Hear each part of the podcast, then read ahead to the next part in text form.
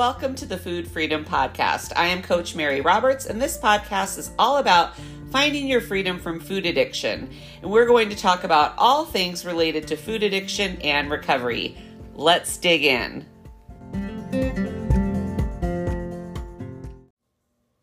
Let me tell you about my Food Freedom Self Paced program.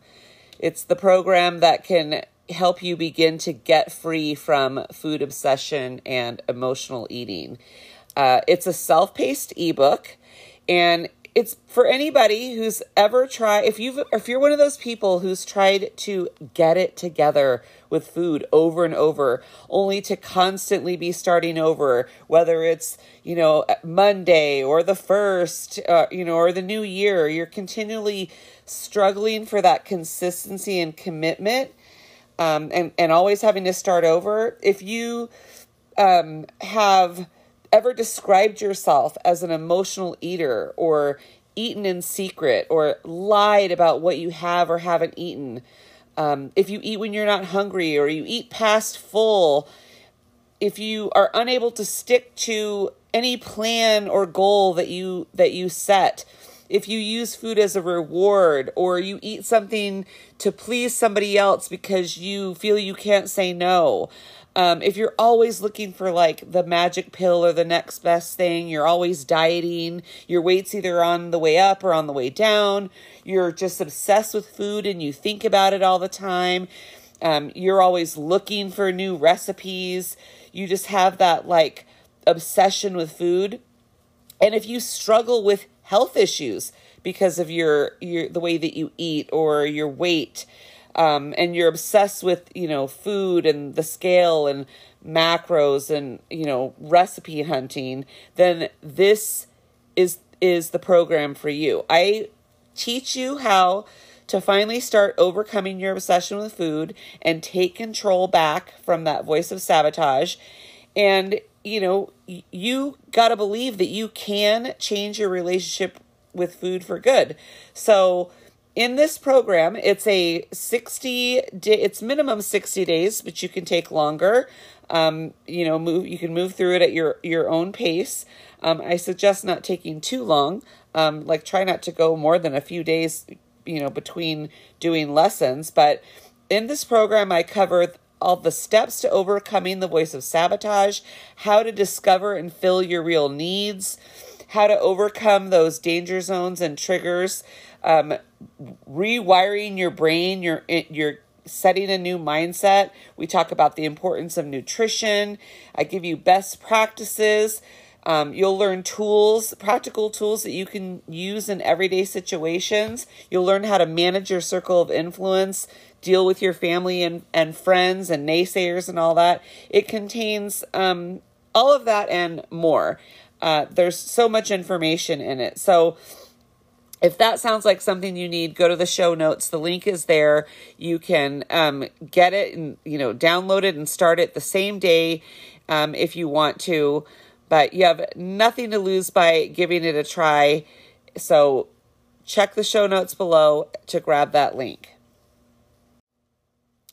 Welcome back, everyone. This is episode 37, and I am your host, Coach Mary Roberts. Today, I want to talk about nutrition again. Um, we're just revisiting that nutrition discussion because I see so many people still struggling with it. Um, clients in my groups, uh, people, members of in, in the Facebook groups, people on Instagram, you know, that send me messages. The, the nutrition conversation is just, it, it needs to, to be um, had again.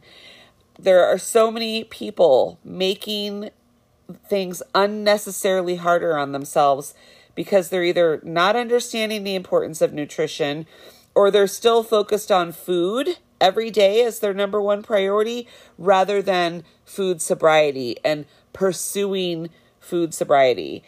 Um, I'm going to be somewhat controversial with this, which is probably no surprise.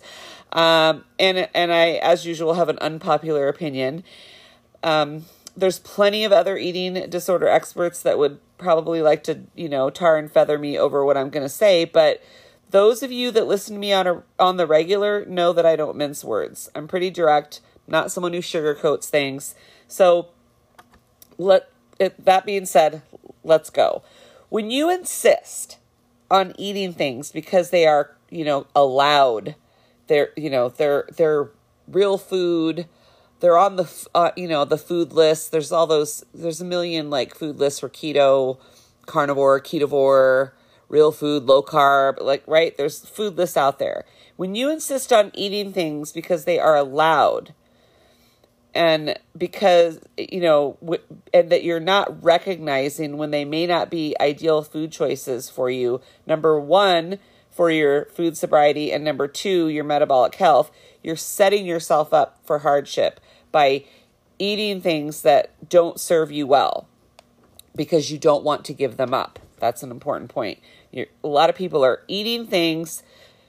They're they're looking for foods that are as close to their drugs foods as they can get and they're doing it with the knowledge that it's they're allowed it's on the food list. Um, and and instead of asking the question you know is this beneficial to me to make a food eating decision they're just you know justified oh okay i can have this you know very kind of hyper palatable tasting sweet thing because everything in it is is real food. So there's so much confusion around nutrition and people are so disordered with food that they have trouble recognizing what is nutrient dense or not and they have trouble accepting that there's foods that don't serve them well. So when I talk about food and nutrition and what's healthy for humans, it's not a diet culture conversation. We all have to eat, and discussing what's healthy or not is not diet culture, diet conversation in the regular sense. When you want to get well, there's some discussions that you're just going to have to have. This is one of them. Those of us in recovery are not on a diet, but we still have to be mindful about what we put into our bodies because if we make the wrong choices, we make food sobriety being a sustainable thing it really hard to do we have to get informed about what is optimal for the human body, and we need to stop making excuses for the things we eat with statements like, everybody's different. Because while that is true on a certain level, it's not true in the big picture, in the grand design. We all have the same bodily systems. Everybody has a brain, a heart, a liver, etc. We all exist in the same basic form. Now, we ha- all have our own preferences and we all have different types of damage that we've done to our bodies, you know, in some way that makes eating certain things more difficult or more easy, depending on the circumstance. But we are not all different. There are very basic nutritional guidelines that every human can basically follow. It's a fact that we need protein. It's a fact that we need fat. We cannot live and exist as humans without those two things. That's not a diet conversation. That's not controversial. It shouldn't be anyway. Those macronutrients, fat and protein, should be prioritized at the very least because we need them to exist. So, in the context of battling our eating disorder, they should be prioritized because one, they provide nutrition to nutritionally deficient bodies, whether anorexic or obese. I mean, those of us with ED ha- have some sort of, you know, we're nutrient deficient. An obese body does not mean an abundance of nutrients. An obese body is actually a starving body in a different way than an anorexic body is, is starving.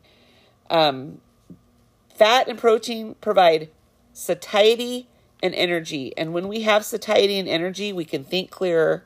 You know, our cognitive function improves, um, and then we can make better decisions. We can use our energy to improve our existence. Um, it should not be controversial to say that it's important to eat nutrient dense foods.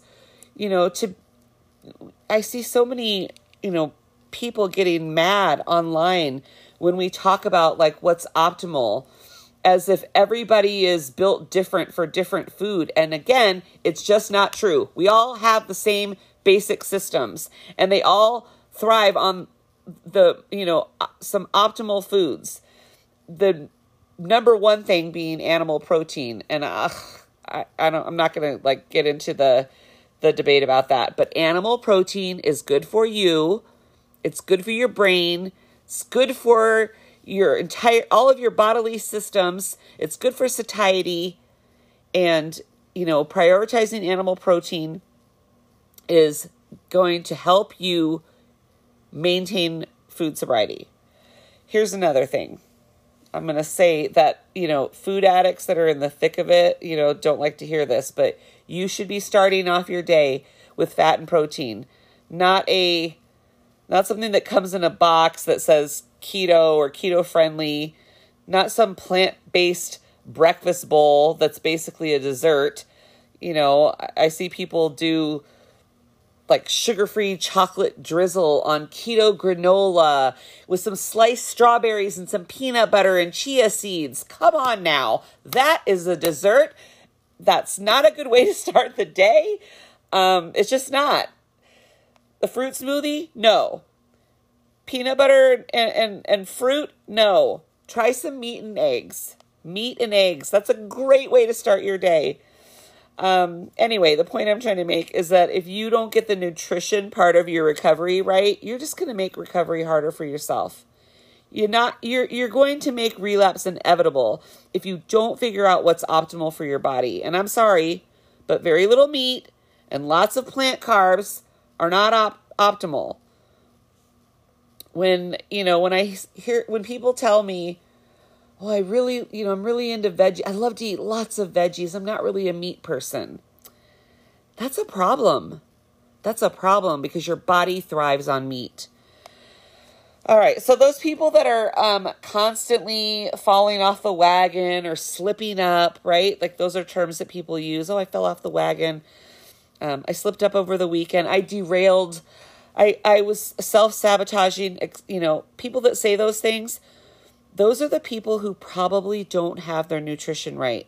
They're probably still trying to eat things, the foods that give them, that will give them a high, but give them the false, you know, a, the false sense of security that that it's healthy somehow. Like people convince themselves that you know a, a bowl of chia seeds and sugar free chocolate and peanut butter and, and sliced strawberries is healthy for them.